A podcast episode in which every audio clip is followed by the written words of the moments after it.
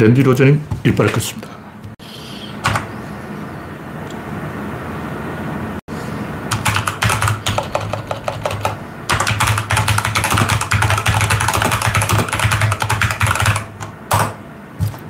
네, 음성을 테스트 보겠습니다. 네. 제가 실수를 저질러서 끄는데 굉장히 애를 먹고 겨우 껐습니다. 네. 박신타마님, 우선님, 강성원님, 어서 오세요.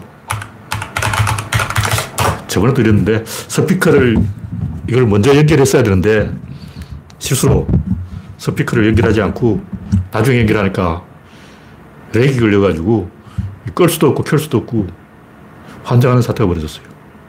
지금도 어떻게 끊는지, 아, 이, 모니터로 들어가서 화면을, 동영상을 아예 삭제를 했어요. 삭제를 하고 다시 재방송을 하고 있습니다. 네. 우선님, 정국수님, 당근님, 정일수님, 어서오세요. 소장군님, 반갑습니다.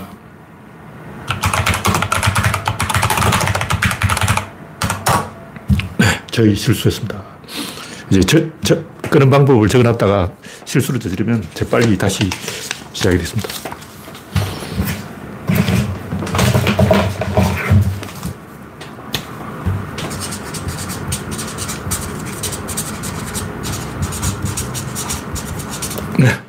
오늘은 5월 14일, 네, 일요일입니다. 휴일인데, 에, 여러분을 잠시 혼란에 빠뜨려서 죄송합니다. 지제리님, 박미희님, 김태일러님, 난나님, 어서오세요.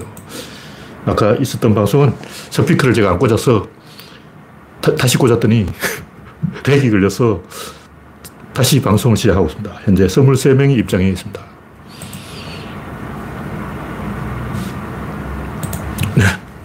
첫 번째 곡지는 최강욱 짤짤이 발언의 진실. 이제 이 오마이뉴스 손병관 기자가 진실을 그 페이스북에다가 썼는데 아직 언론에서는 이걸 보도를 안 하고 있어요. 비열한 거죠. 그리고 박지혜는 이 상황에서도 최강욱을 까고 있어. 한심한 짤짤이라는 표현을 쓰는데 이게 보면 그 짤짤이래 동전이잖아요. 동전 가지고 짤짤하는 게 짤짤이라고. 이 코인이란 말이에요. 그러니까 최강욱이 코인 거래를 한다는 걸, 아니, 김남국이 코인 거래를 한다는 사실을 최강욱이 알고 있었고, 너 코인 거래하고 왔냐? 이 말을 할 수가 없으니까 돌려서 말한다고 너 짤짤이 했냐? 이렇게 말했는데, 그걸 딸딸이라고 알아듣고, 아니, 상식적으로 그 문맥에 맥락에 딸딸이란 말이 거기 왜 들어가? 이 초등학생도 안 넘어갈 개소리 하냐? 아무리 국어 공부를 못한다 해도 그 상황, 그 맥락, 맥락을 보고 말해야지. 거기서 짤짤이, 딸딸이가 왜 나오냐고. 참 어처구니 없는 일이죠. 근데 문제는 이런 그 초딩들이 정치에 대해서 지어도 모르는 사람들이 우리나라에 많아요, 많아. 대학 교육이 잘못되어 있어가지고 사람들이 정치를 도덕 시험 문제라고 생각해요. 최근에 제가 게임 이론을 이야기하는데 게임 이론이 뭐냐면 내가 아무리 실수를 해도 상대방이 나보다 더 실수하면 내가 이긴다는 거예요. 내가 실수를 해야 상대방이 실수를 해요. 그러니까 상대방으로 하여금 실수를 하게 하려면 내가 먼저 실수를 해야 돼요. 내가 실수를 안 하면 상대방도 실수를 안 해. 그러면 정치를 이기는 방법은 일부러 멍청한 짓을 하는 거예요. 그래서 상대방이 더 큰 멍청한 짓을 하, 는 거예요. 그 민주당은 항상 그 올바른 일만 하려고 하기 때문에 조정동이 너 진짜 올바르냐고 계속 검사를 하는 거예요. 그러니까 이중 기준, 이중 잣대, 민주당만 더 엄격한 잣대를 대는 거죠. 왜 그러냐? 민주당이 자기들 엄격하게 한다고 선언을 했기 때문에 엄격한 잣대를 들고 오는 거예요. 이게 함정이란 말이에요. 자성자박이죠. 근데 그걸 어? 이용하는 게 박지원이라고. 민주당 사람이 아니지. 우리가 잘 아는 맹상군의 계명구도. 왜냐하면 정치라는 건 팀플레이고 팀을 유지하기 위해서는 별별 사람이 다 있어야 되기 때문에 다양한 세력을 포괄할 생각을 해야지 도덕시험 문제라고 생각해서 우리나라에서 1등부터 300등까지 도덕적으로 제일 뛰어난 사람 300명을 뽑아서 국회의원을 시킨다. 이런 머저리 같은 생각을 하고 있는 사람은 정치할 자격이 없는 거예요. 도덕가들은 종교인이죠, 종교인. 그럼 교회 목사들을 국회의원 한 자리씩 시켜주면 되겠네. 정광훈이 1등이네.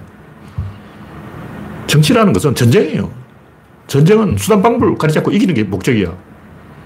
그러니까 총을 쏘면 군인이고 총을 안 쏘고 전쟁을 하면 그게 정치죠. 사람을 죽이지 않고 전쟁을 하는 게 정치라고. 그러면 맹상군과 풍헌의 그 교토 삼굴 이 정도는 알아야 돼요. 교활한 토끼는 살길을 세 구멍 정도 뚫어놓는다. 그러니까 막다른 골목에 가, 골목으로 가면 안 되고 내거리에 있어야 돼, 내거리. 왜 내거리가 땅값이 비싸냐. 내거리에서는 선택지가 많아요. 커피집이 안 되면 짜장면집을 하면 되고, 짜장면집이 안 되면 옷가게를 하면 되고, 옷가게가 안 팔리면 신발 가게를 하면 되고, 뭘 해도 된다고. 근데 막다른 골목은 모텔밖에 안 돼. 왜냐면 아메리카족들이 차 타고 가다가 더 이상 갈 데가 없으면 그게 작거든. 그러니까 막다른 골목을 선택하면 안 되고, 교토 삼굴, 여러 가지 선택지가 높은 곳을 선택해야 된다. 제가 최근에 이제 선택권과 선택지는 반비례한다. 이 얘기를 했더니 좀 어렵다는 분이 있어서 그런데 여기 전형적으로 그런 거잖아요. 교토 삼굴, 선택지가 세 개야. 뭐냐면 맹상군이 이제 쫓겨났을 때 그 삼천 식객이 다 도망갔어요. 다 도망가고 풍헌이 혼자 남았는데 맹상군이 다시 재상이 되니까 식객이 다시 모여오는 거예요. 그래서 맹상군이 에이 배신자들아 에이 더러운 놈들 이거 배신자들 다 도망갔더니 이제 무슨 낯짝으로 끼어들어왔냐 꺼져라 그러니까 풍헌이 어, 그렇게 하면 안 된다. 어, 저런 양아치들도 다 설모가 있다. 이렇게 설득을 한 거예요. 그러니까 여러 가지 경우의 수에 다 대비하고 있어야 되는 거예요. 도덕가들만 딱 모아놓으면 최악이 되는 거죠. 왜냐하면 도덕가들은 막다른 골목으로 가는 거야. 선택지를 없애버린다는 거죠. 그러니까 맹상군이 자기의 권력을 강화하려고 하면 그 선택지 세, 교토 3구를 잃어버리고 굴을 한 개만 남겨놓는 거예요. 외굴로 가면 외통수로 가면 뒤진다는 거죠. 풍헌 정도 되는 훌륭한 머리가 좋은 참모들은 그걸 알고 있어요. 맹상군을 위해서 좋은 조언을 해주는 거예요. 그러니까 맹상군이 자기 권력을 내려놓으면 선택지가 생기고 권력을 세우면 선택지가 사라지는 거죠. 여기 항상 반비례를 합니다. 반비례. 이런 걸 알아야 되는데 도덕가들은 그걸 모르기 때문에 외통수로 가서 결국 자기 목에 칼을 찌릅니다. 민주당이 우리는 도덕적이야 그러면 저쪽에서 계속 도덕적인 게 맞냐 이거 검사만 하는 거예요. 당하는 거야. 우리는 능력이 있어. 이렇게 이야기해야지. 그러니까 도덕도 필요하고 능력도 필요하고 참신함도 필요하고 개혁성도 필요하고 여러 가지가 필요한데 여러 가지를 커버하는 정당이 이기게 돼 있어요. 무조건 선, 더 많은 카드를 진 놈이 이기는 거야. 포커판에도 그래요. 뭐, low high 이런 게임 있잖아요. 여러 가지 게임이 있는데 큰 수로 먹는 방법이 있고 작은 숫자로 먹는 방법이 있고 좋은 패로 먹는 방법이 있고 나쁜 패로 먹는 방법이 있고 high로 도망가서 이, 먹는 방법이 있고 low로 도망가서 먹는 방법이 있단 말이에요. 오히려 적은 숫자를 들고 적은 쪽으로 베팅해서 이기는 방법도 있고 여러 가지 방법이 있는 거예요. 선택지는 많을수록 좋다.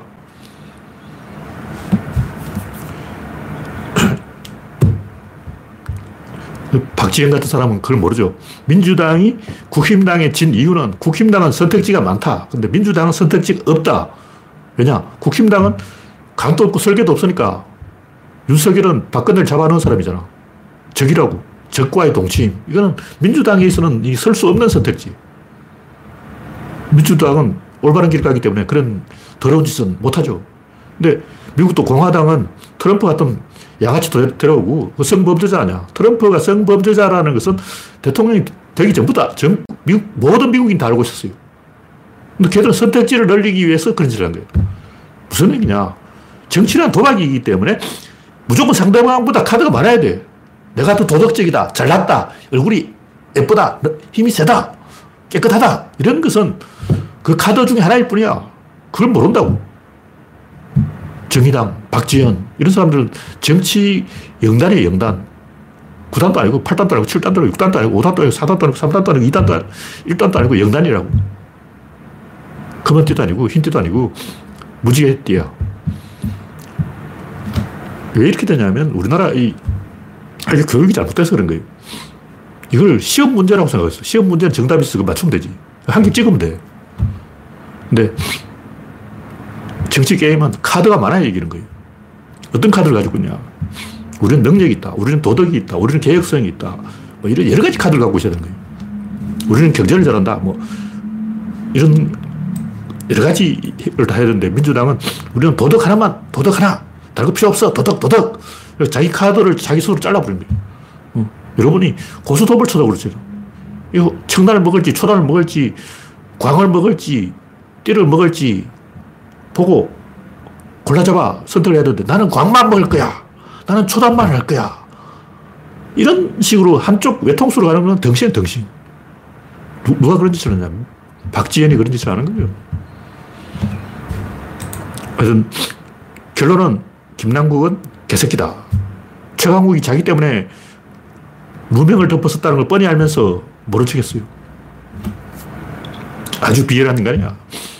제가 말했죠. 김남국 쟤는 양아치라고 옛날부터 제가 떠들었어요. 위험 인물. 내가 사고 칠 거라고 찍은 사람 중에 사고 안 친 사람이 없어. 네, 다음 곡지는 자발적 노예가 된 기레기 운명. 뭐냐면, 문체부에서 네이버 다음 뉴스 배열까지 시비를 걸어서 언론 탄압을 로고를 하고 있는데, 지금 네이버 다음을 공격하고 있지만, 결국 언론을 공격하는 거예요. 신문 기자가 쓴 기사를 지들이 마음대로 올려라 내려라. 뭐, 뭐냐고, 이게. 이 언론 탄압이잖아. 근데 모든 언론이, 대한민국의 100% 언론이 오마이뉴스, 한겨레, 경향까지 다 윤석열의 자발적 노예가 된 거예요. 꼴 좋게 된 거지. 언론도 개혁 대상인 거예요. 지들이 어, 덩신짓을 해서 덩신의 노예가 되더니 결국 덩신한테 얻어맞고 있어.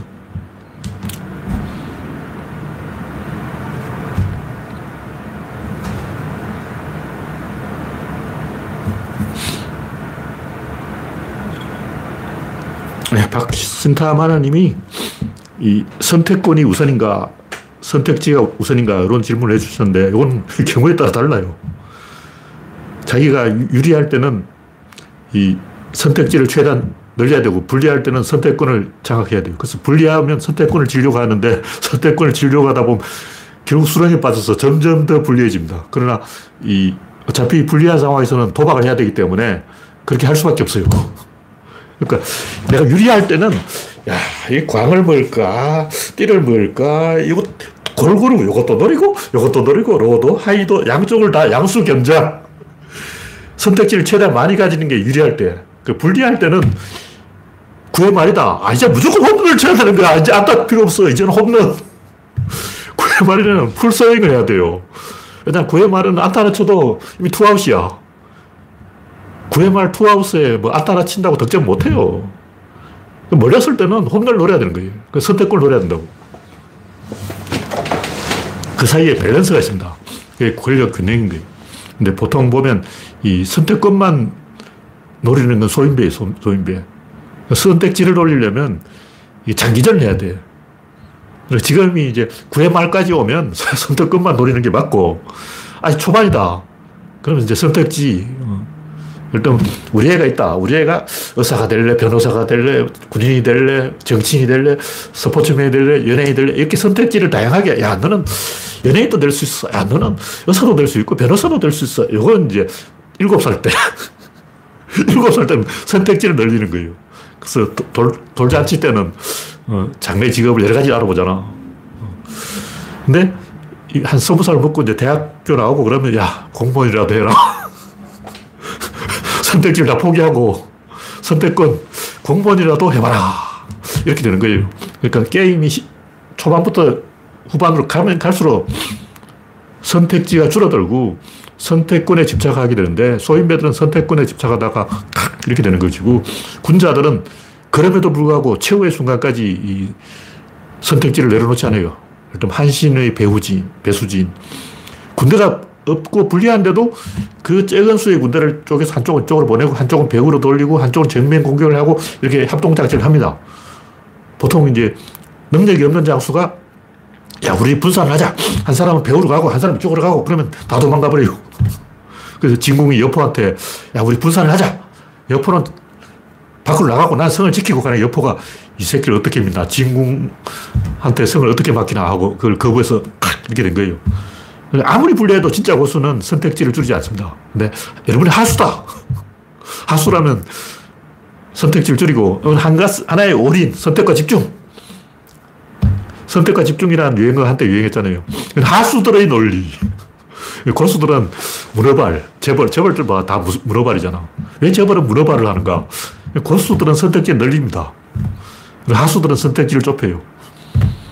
그 상황에 따라 다릅니다. 네, 다음 곡지는 에르도안의 운명.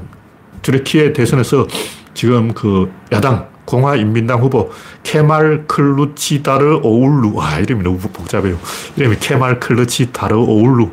이 사람은 이름에 케말이 들어가 있는 거 보니까 아마 케말주의, 케말 파샤, 아타투르크의 추종자 같은데 이 양반은 종교 독재를 거부하고 이 세속주의로 주장한 사람이에요.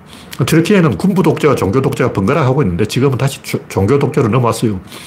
다시 군부 독재로 가면 안 되고 문민 정부가 들어서야 되는데 지금은 에르도안은 너무 종교에 기울어진 어, 무, 무슬림 인물이라서 그 트르키예를 유럽에서 분리해서 아랍으로 어, 유럽 국가가 아니라 아랍 국가가 되려고 노력하고 있어요. 트르키의 땅을 영토를 딱 보면 반은 유럽에 붙어 있었어요. 지금 좀 영토가 쪼그라들었는데 원래 트르키의 영토는 그 반이 유럽이었다고. 반은 아시아, 반은 유럽. 그게 트르키의 운명인데 점점 점점 그 트르키예가 아랍으로 넘어가고 있어요. 아랍화되고 있다. 그런 얘기죠. 네, 다음 곡지는 쪼이는 닭에 달려들어 쪼아대는 기레기. 이게 뭐냐면 오재원이 양아치 맞아요. 근데 군화솔 같은 더 양아치가 양아치 경제에서는 내가 질 수 없지 하고 뛰어들었다는 거예요.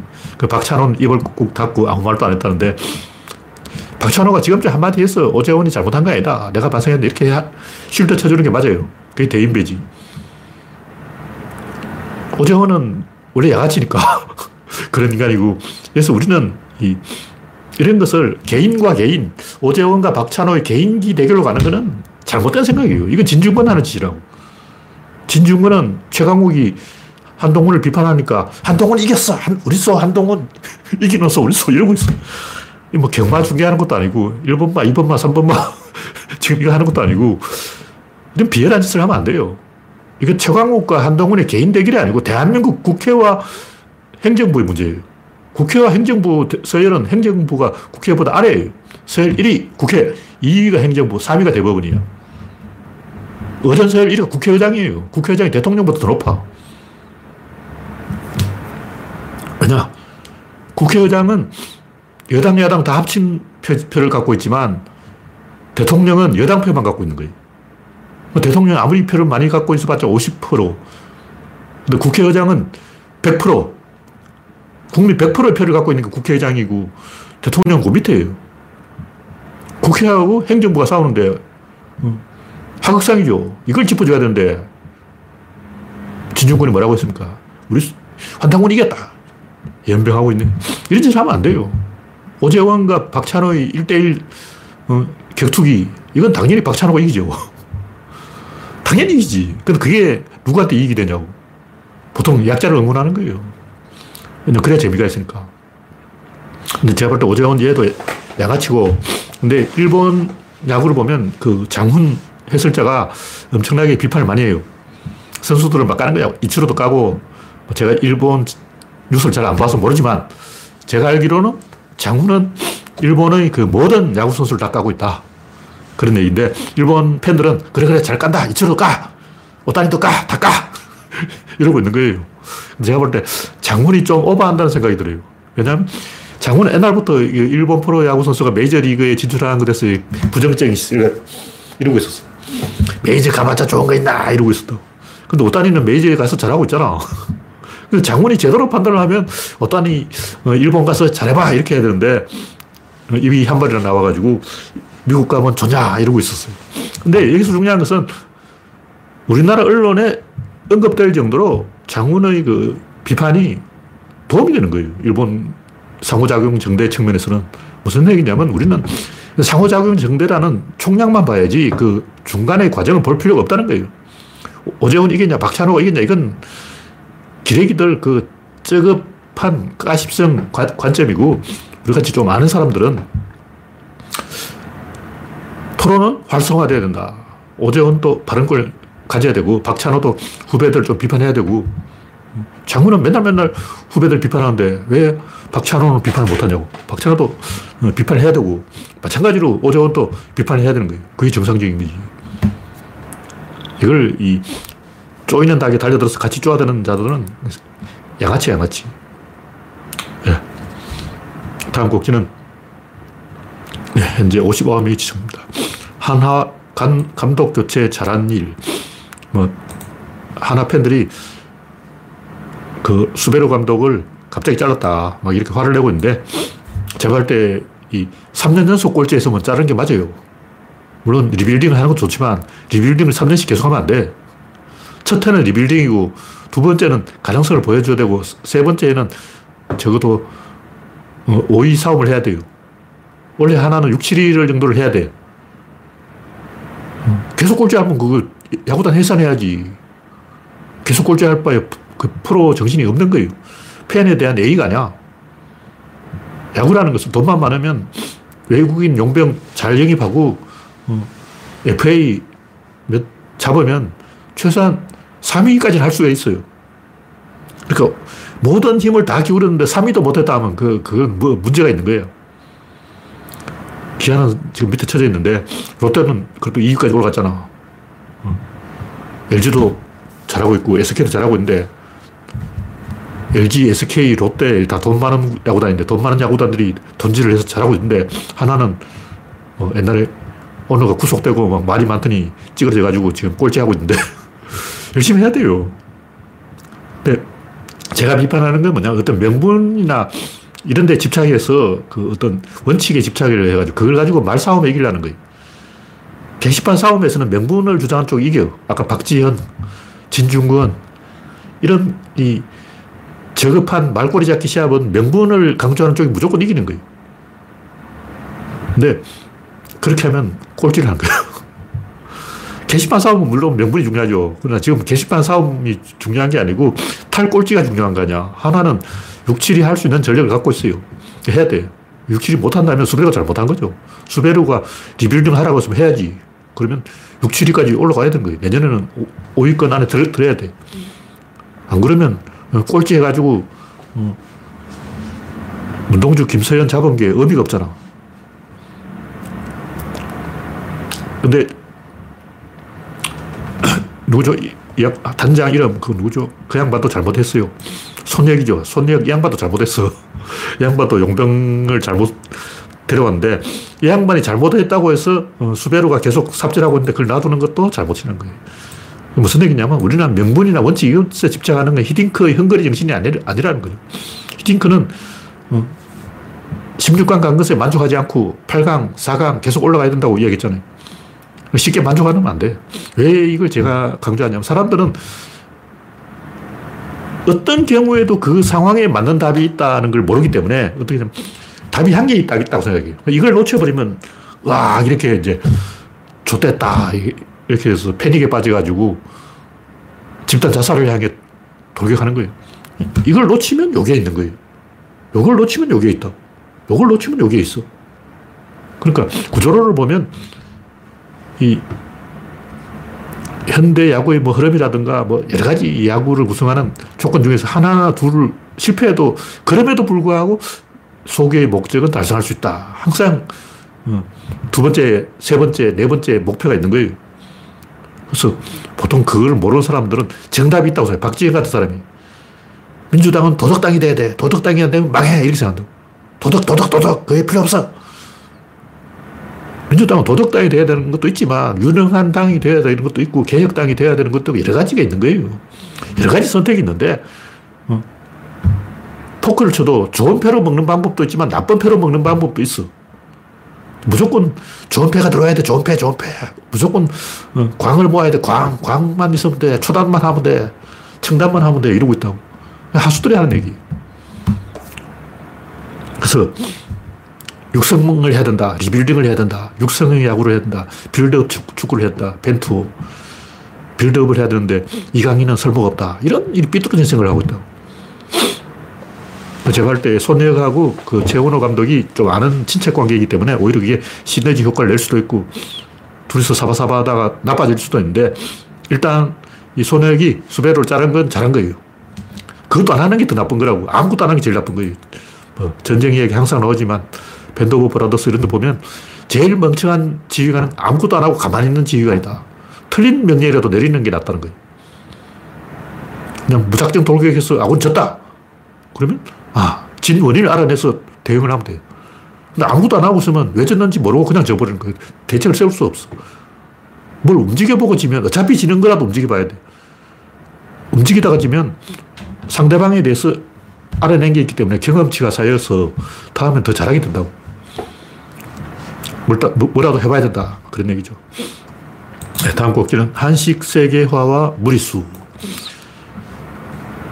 뭐 미국 어린이들한테 미숫가루를 먹인다 그러고 와, 이상한 짓을 하고 있어요. 미숫가루는 6.25 때 피난민이 먹던 거예요. 지금 우리가 6.25 때 피난 왔냐고. 한국 사람도 안 먹는 미숫가루를 미국 어린이한테 먹인다. 미친 거 아니야. 여러분 미숫가루 먹어봤습니까? 저도 60년대, 70년대 먹어봤어요. 80년대만 되면서 미숫가루를 안 먹기 시작했어.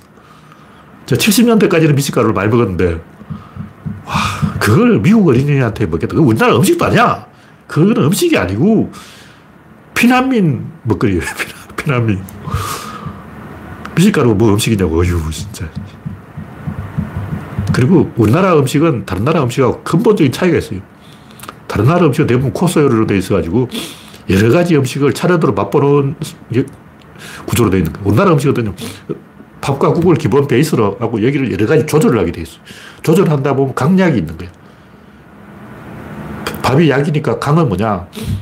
청국장, 홍어, 돈배기, 고추, 매운 음식, 신 음식, 짠 음식. 그러니까 우리나라 음식은 강약을 조절하게 되기 때문에 우리나라 음식의 특징이 강하다는 거예요.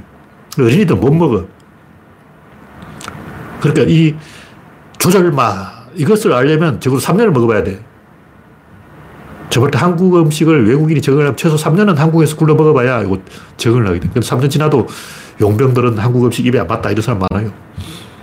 왜냐면 그 애초에 음식에 대한 철학이 틀리는 거예요. 특히 한국인들은 씹는 맛을 좋아해요. 아삭아삭. 상추도 뭐 아삭이 상추. 입에서 소리가 나는 거예요.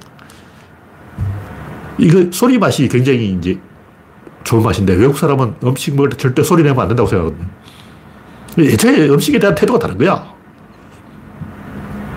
오징어의 질긴 맛, 엿의 입천장에 달라붙는 맛,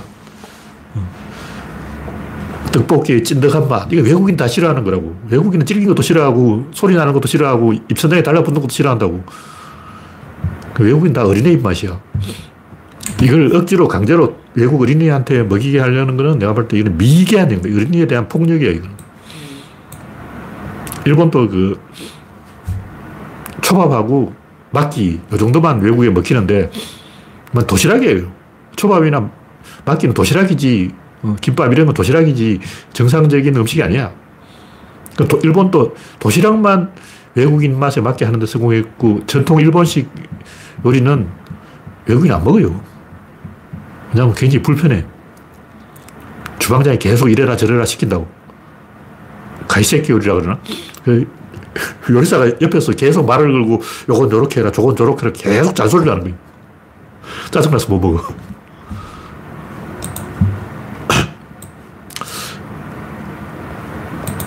네, 다음 곡지는 MSG 포비아는 인종차별주의다. CNN인가? 미국 방송에서 뭐 특집으로 다큐로 뭐 방송을 한 것 같은데 MSG는 일본인이 발명한 음식이고 중국인이 많이 먹기 때문에 아시아인에 대한 차별을 하는 인종주의 편견으로 MSG가 해롭다. 거짓말을 한 거예요. 이게 낚여가지고 다 개소를 한 거죠. 물 낚일 수도 있어요. 저도 한때는 MSG가 해로운 게 아닐까 하고 의심을 했던 적이 있으니까 낚일 수는 있는데 기본적으로 낚이지 말자. 괴력난신, 음모론, 포비아, 혐오, 차별, 정오 이런 데서 벗어나자. 이런 생각을 기본 베이스로 깔고 있어야 된다고. 엘리트라면 이런 데 낚이지 말자는 생각을 기본적으로 갖고 있어야 되는 거예요. 낚일 수는 있어요. 근데 낚이지 말려고 그런 마음을 먹고 있습니다. 특히 야채를 많이 먹는 중국인들은 세계에서 야채 1위가 중국, 2위가 한국이에요. 일본 반찬을 안 먹기 때문에 야채를 적게 먹어. 야채를 많이 먹으면 야채의 선맛을 잡으려면 조미료를 많이 써야 돼요. 조미료가 몸에 해로운 것은 아니다. 설탕과 소금보다 안전하다. 조미료는 그냥 어, 설탕하고 똑같은 거예요. 설탕도 뭐 백설탕은 해롭다, 뭐 흑설탕이 좋다 이런 개소리가 있었는데 그것도 거짓말이에요. 아무 차이 없어. 백설탕이나 흑설탕이나 조미료나 원리가 같습니다. 다음 곡기는 비트코인과 구조론.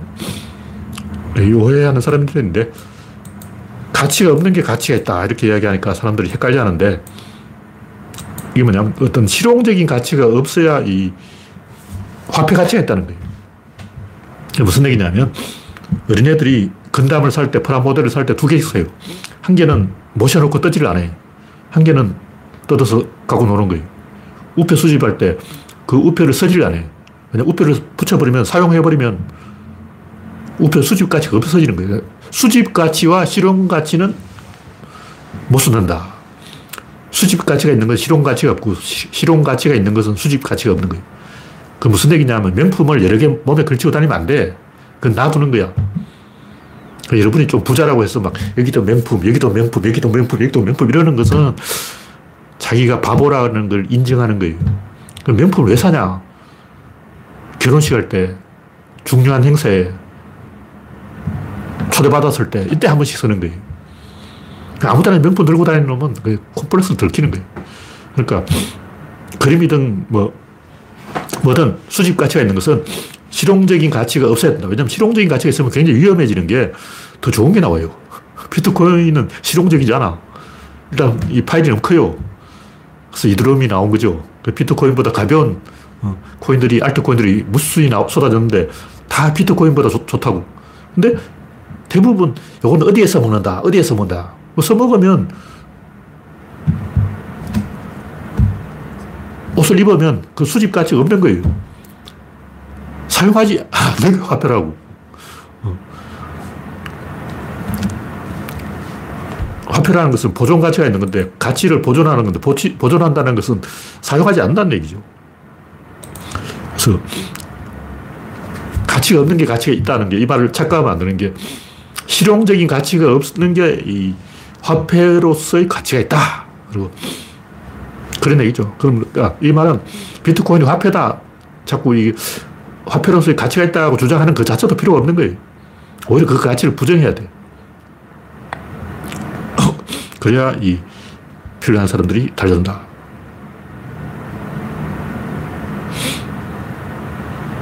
그래서 제가 여기 칼럼에 써놓은 것은 이 길이든 말과 야생마의 사고방식 차이인데 애초에 그 이걸 게임 이론의 게임의 관점 그런 관점에서 접근해야 답이 나온다는 얘기죠.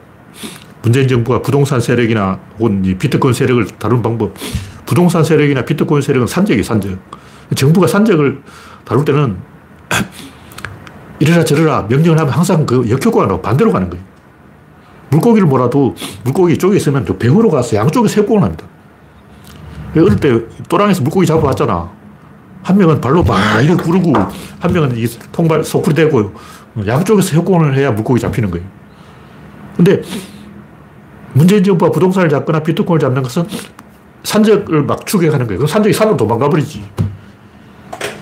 보트, 장개석이 모터똥 따라다니다가 지쳐가지고 이렇게 된 거 아니야. 모터똥은 장정을 해서 계속 도망을 갔어요. 사천성으로 가고 예난으로 가고 결국 동북 삼성까지 가고 연변까지 갔어. 근데 장개석은 모터똥 뒤만 쫄쫄 따라다니다가 끝나버린 거죠. 장개석이 모터똥 잡듯이 하면 이렇게 되는 거야. 문재인 정부가 부동산 잡고 비트코인 잡는 게 꼭 장개석이 모터똥 추적하는 거하고 똑같은 거예요. 게릴라하고 싸울 때는 그렇게 하는 게 아니라고. 정부군하고 싸울 때는 그렇게 하는 게 맞는데 게릴라는 그렇게 상대하는 게 아니에요. 그러니까 보통 우리가 하는 얘기는 그 식구들, 선생님이 학생들을 제압할 때, 제압되어 있는 상태잖아. 이런 때는 그 정부가 하는 행동이 일방통행식 하는 행동이 먹힙니다. 그러니까 부모가 자식들을 훈계할 때 선생님이 제자들을 가르칠 때는 그렇게 해도 되는데 정부군이 산적을 잡을 때는 반대의 방법을 써야 되는데 문재인 정부는 선생님이 제자 가르치는 방법으로 산적을 잡으려고 하니까 못 잡았다. 그런 얘기죠. 뭐냐면 부동산이 어떤 가치가 있느냐. 이게 가치, 부동산의 가격을 정하는 게 아니고 산적이에요, 산적. 업자들이 어떻게 하면 가격을 올릴 수 있을까? 이렇게 노력을 하는 거예요. 올릴 수 있는 방법이 있으면 올리는 거예요. 그 정부에서 이렇게 누르면 거래가 줄어들어요. 거래가 줄면 매점 배석하기 쉬워지는 거예요. 허생제로 나오잖아요. 혼자서 다 장악해 버린 거예요. 그러니까 정부가 어떻게든 거래량을 늘려가지고 산적이 독점 못하게 막아야 되는 거예요. 그러니까 정부 시장을 활성화하면 야매 시장, 그 지하 경제가 줄어드는 거죠. 지하 경제를 양성화시켜서 양지로 끌어내야 되는데 반대로 양지를 눌려가지고 지하 경제로 도망가게 만들어버려. 물고기를 잡으려다가 물고기를 사방에 흩어지게 만든다고. 그러니까 제가 이거는 동기론을 비판하는 거예요. 동기를 통해서 의도, 목적, 계획, 희망, 야심, 뭐 이런 걸 통해서, 생각을 통해서 사람들을 제압한다는 것은 굉장히 어리석은 거예요. 그거는 자기 아들, 친아들한테만 되는 거예요. 아버지가 자식들한테는 동기를 부여하면 돼. 넌 의사가 될 수 있어. 넌 박찬호처럼 야구를 할 수 있어. 이러면 아들이 야구를 열심히 해서 어, 오재원처럼 삽질하고 그러는 게 아니고 하여간 이 산적들을 다스릴 때는 물리적으로 어디서 국경이 만들어지는가 이걸 보고 물리적으로 국경이 만들어지는 쪽으로 몰아가야 된다. 그런 얘기죠. 비트코인은 어떻게 되냐. 비트코인을 올리려고 하는 사람과 내리려고 하는 사람들이 서로 싸우고 있는 거예요. 그럼 올리려고 하는 사람들은 어떻게 할까? 정부가 막 누르면 일단 피, 피신해 있어요. 딱 숨어 있다가 정부가 약점을 보였던 그 순간 팍 치고 올라가는 거예요. 근데 여기서 중요한 것은 이게 정상적으로 올라가면 이렇게 올라가야 돼. 이렇게 올라가야 되는 거예요. 근데 정부에서 억 누르면 어떻게 될까? 이렇게 잠복해 있다가 이리로 올라가는 거예요. 계단식으로 올라간다는 거죠. 다시 말해서 사선으로 올라가는 건 이게 정상적인 진행이고 정부에서 억 누르니까 이렇게 처박혀 있다가 정부 정권 교체 바이든이 선거에 지고 트럼프가 당선되었다. 다시 팍 올라가 버린 거예요. 무슨 얘기인지 알겠죠? 부동산하고 똑같아요. 부동산도 정부에서 누르면 이렇게 내려가 있다가 정부가 빈틈을 보, 이는 순간 팍 치고 올라간다는 거예요. 이때 더 많이 올라가요. 그러니까 정상적으로 올라가면 여러 사선이 되는데 정부에서 누르면 이, 이, 렇게 된다. 비트코인이 올라가는 각도는 이렇게 된다는 어, 결론입니다. 이 비트코인뿐만 아니라 뭐 부동산이나 골동품이나 미술품이나 사치품이나 전부 이 동기하고 관련이 없어요. 인간의 행위가 동기에 지배된다는 생각이 본질적으로 틀린 얘기예요.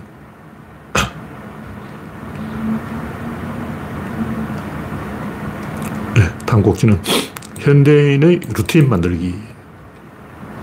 요즘 뭐 루틴이 뜬다는 말이 있어가지고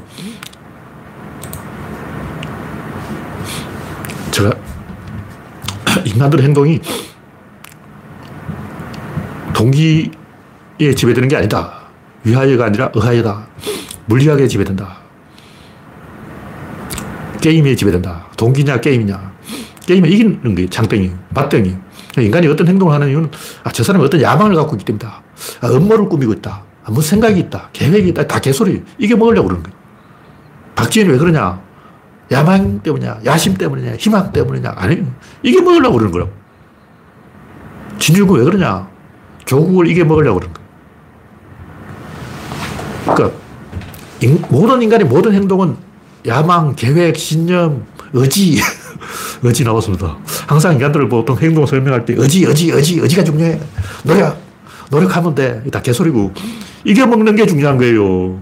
고스톱을 치든, 어, 짤짤을 하든 이기는 게 장땡이지. 인간의 행동은 이기려고 그러는 거예요. 관종들. 음. 그 옛날에 그 왓비컴전가 타진요. 맨 마지막에 왓비컴전 했는 말이 그래, 네가 이겼다. 이 말은 이 인간이 어? 타블로 진실을 요구합니다. 이래놓고 실제로는 지질에 관심은 요만큼도 없어. 관심은 1도 없고 이게 먹으려고 그, 그 짓을 한 거야. 그 타, 와피컴즈는 타블로를 이기는 데 관심이 있었지 타블로의 진실에는 요만큼의 관심도 없었어요. 새빨간 거짓말이죠. 다 그래요. 다 그래. 모든 인간 행동은 이게 먹으려고 하는 짓이지 동기는 거짓말입니다. 근데 자기 개발서라는 다 동기부여 아니야. 동기부여는 전부 거짓말이에요. 동기 있을 때도 있어요. 아까 얘기했듯이 선생님, 부모님, 친구 이런 사람들이 한마디씩 하면 그건 동기가 돼. 그러니까 동기는 부모나 선생님한테서 내려오는 거지 자기 안에서 나오는 게 아니에요. 자기 안에 야망, 희망, 계획, 신념, 의지, 목표, 업무 전부 거짓말이에요. 그냥 이게 먹으려고 그런 짓 하는 거예요. 근데 부모님이 동기를 부여할 수는 있어요. 그 동기는 부모님이 부여하는 건데 자기 개발서에서 동기를 부여한다는 것은 지가 부모님이라는 거지. 근데 사이비 종교의 교주도 이제 동기부여를 하잖아. 그래, 목사님도 동기부여를 좀 합니다. 근데 이건 자기 동기가 아니고 집단의 동기라는 거죠. 인간이 동기라고 믿고 있는 것은 전부 개인의 동기가 아니고 집단의 동기다. 가족의 동기. 부모 앞에서 체면 차리는 거 이건 엄청나게 사람들이 신경을 써요. 그러니까 동기라는 것은 집단으로부터 주입받는 것이 자기 안에서 만들어지는 게 아니고 자기 안에서 만들어진 목적, 의도, 야망, 의진 전부 거짓말이다. 진짜는 뭐냐면 사회와의 관계. 다시 말해서 훌륭한 사람이 되겠다 하는 뭐 야망은 거짓말인데 부모한테 체면을 세우겠다. 이건 진짜예요. 부모와 나의 관계가 중요한 거예요.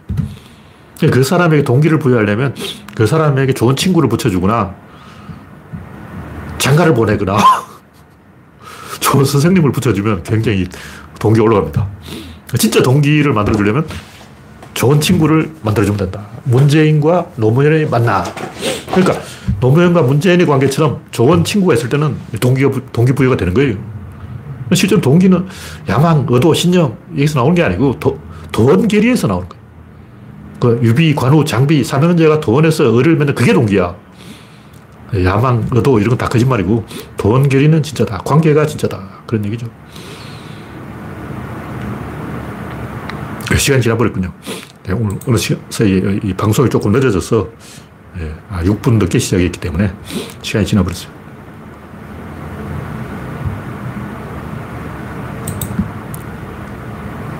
좀 늦게 시작했기 때문에 조금 더 이야기한다. 마지막으로 모든 이론의 이론. 이 이야기는 뭐 게임 이론, 엔트로피 이론, 뭐 여러 가지 이 모든 이론이 전부 같다는 얘기. 전력학, 게임 이론, 큰 수의 법칙, 한계 효용 체감의 법칙, 극한의 법칙, 에너지 낙차, 사건의 키, 상호전성, 의사결정, 권력행동, 맞대응행동, 이유극강, 권력균형, 축과 대칭, 진립자 힘운동량 전부 똑같은 얘기인데 이 제가 이야기한 한 20가지를 딱 하나로 압축하면 그게 뭐냐 에너지 낙차예요. 이 하나만 알면 돼. 에너지 낙차가 뭐냐 그냥 벡터라고 생각하면 돼. 그 뭐냐 어떤 사건의 시작이 있고 끝이 있는데 요 사이에 기울기가 있어요. 요 시작을 알아야 되고 끝을 알아야 되고 그 다음 기울기만 아, 알아야 돼. 그, 세, 그 외에는 전부 몰라도 됩니다. 그 외에 나머지 얘기는 전부 개소리예요. 그건 상호작용 과정에서 용해가 된다는 거예요. 뭐냐면 내가 어떻게 하면 상대방이 그걸 또 따라해요. 그럼 상대가 하면 또 내가 그걸 따라해요. 주근이 박군이 세옹지마 독일군이 우세를 보이면 러시아군이 보고 어? 저 녀석들이 기동전을 하자. 그럼 우리도 기동전을 하자. 어, 저 녀석이 양익 돌파를 하자. 그럼 우리도 양익 돌파를 하자. 아, 저 녀석들이 전차를 집단적으로 운영하네. 그럼 우리도 집단적으로 운영하자. 딱 따라하는 거예요. 그러다 보니까 결국 독일이, 독일군이 소련군한테 전술을 가르쳐 준 결과가 되어버린 거죠. 괜히 좋은 거 가르쳐 줬잖아. 항상 이런 식으로 되기 때문에 상호작용 과정에서 다 용해가 됩니다. 그래서 우리가 뭐 옳다 그러다 이겼다 졌다 하는 건 전부 필요 없는 거고 딱 하나 세 가지 말하면 돼. 시작점 알아야 된다. 끝점 알아야 된다. 그다음 기울기를 알아야 된다. 에너지 낙차를 알아야 된다. 시작점과 끝점을 연결하는 요 기울기 요게 이게 왕경사냐 급경사냐 요걸 봐야 돼. 아까 얘기했듯이 이 왕경사 정상인데 이렇게 눌러져 있다 하면 치고 올라간다는 거죠. 계단식으로 올라가느냐 아니면 그냥 사선으로 올라가느냐 요걸 판단하는 게 중요한 거야. 정상적인 걸 계단식인데, 아, 정부가 누르고 있다면, 아, 언젠가 이거 올라갈 타임이 에, 너지가 밑바닥에 고여있다. 밟을수록 올라가려고 한다. 이, 윤석열이가 때릴수록 국민의 분노는 밑바닥에 에너지는 쌓여 있다. 이 밟으면 약간 수근에 딱 갑자기 팍 치고 올라가는 거예요. 그 각도만 판단하면 되지. 나머지 뭐 여러 가지 이야기들은 필요가 없어요. 필요가 없어. 다 세공지마기 때문에 음, 중간 상호작용 과정이 사라지는데 대부분의 사람들은 그 이런 걸 잘 모르고 그 각도를 모르고 중간 과정을 보고 이 오판을 하는 거예요.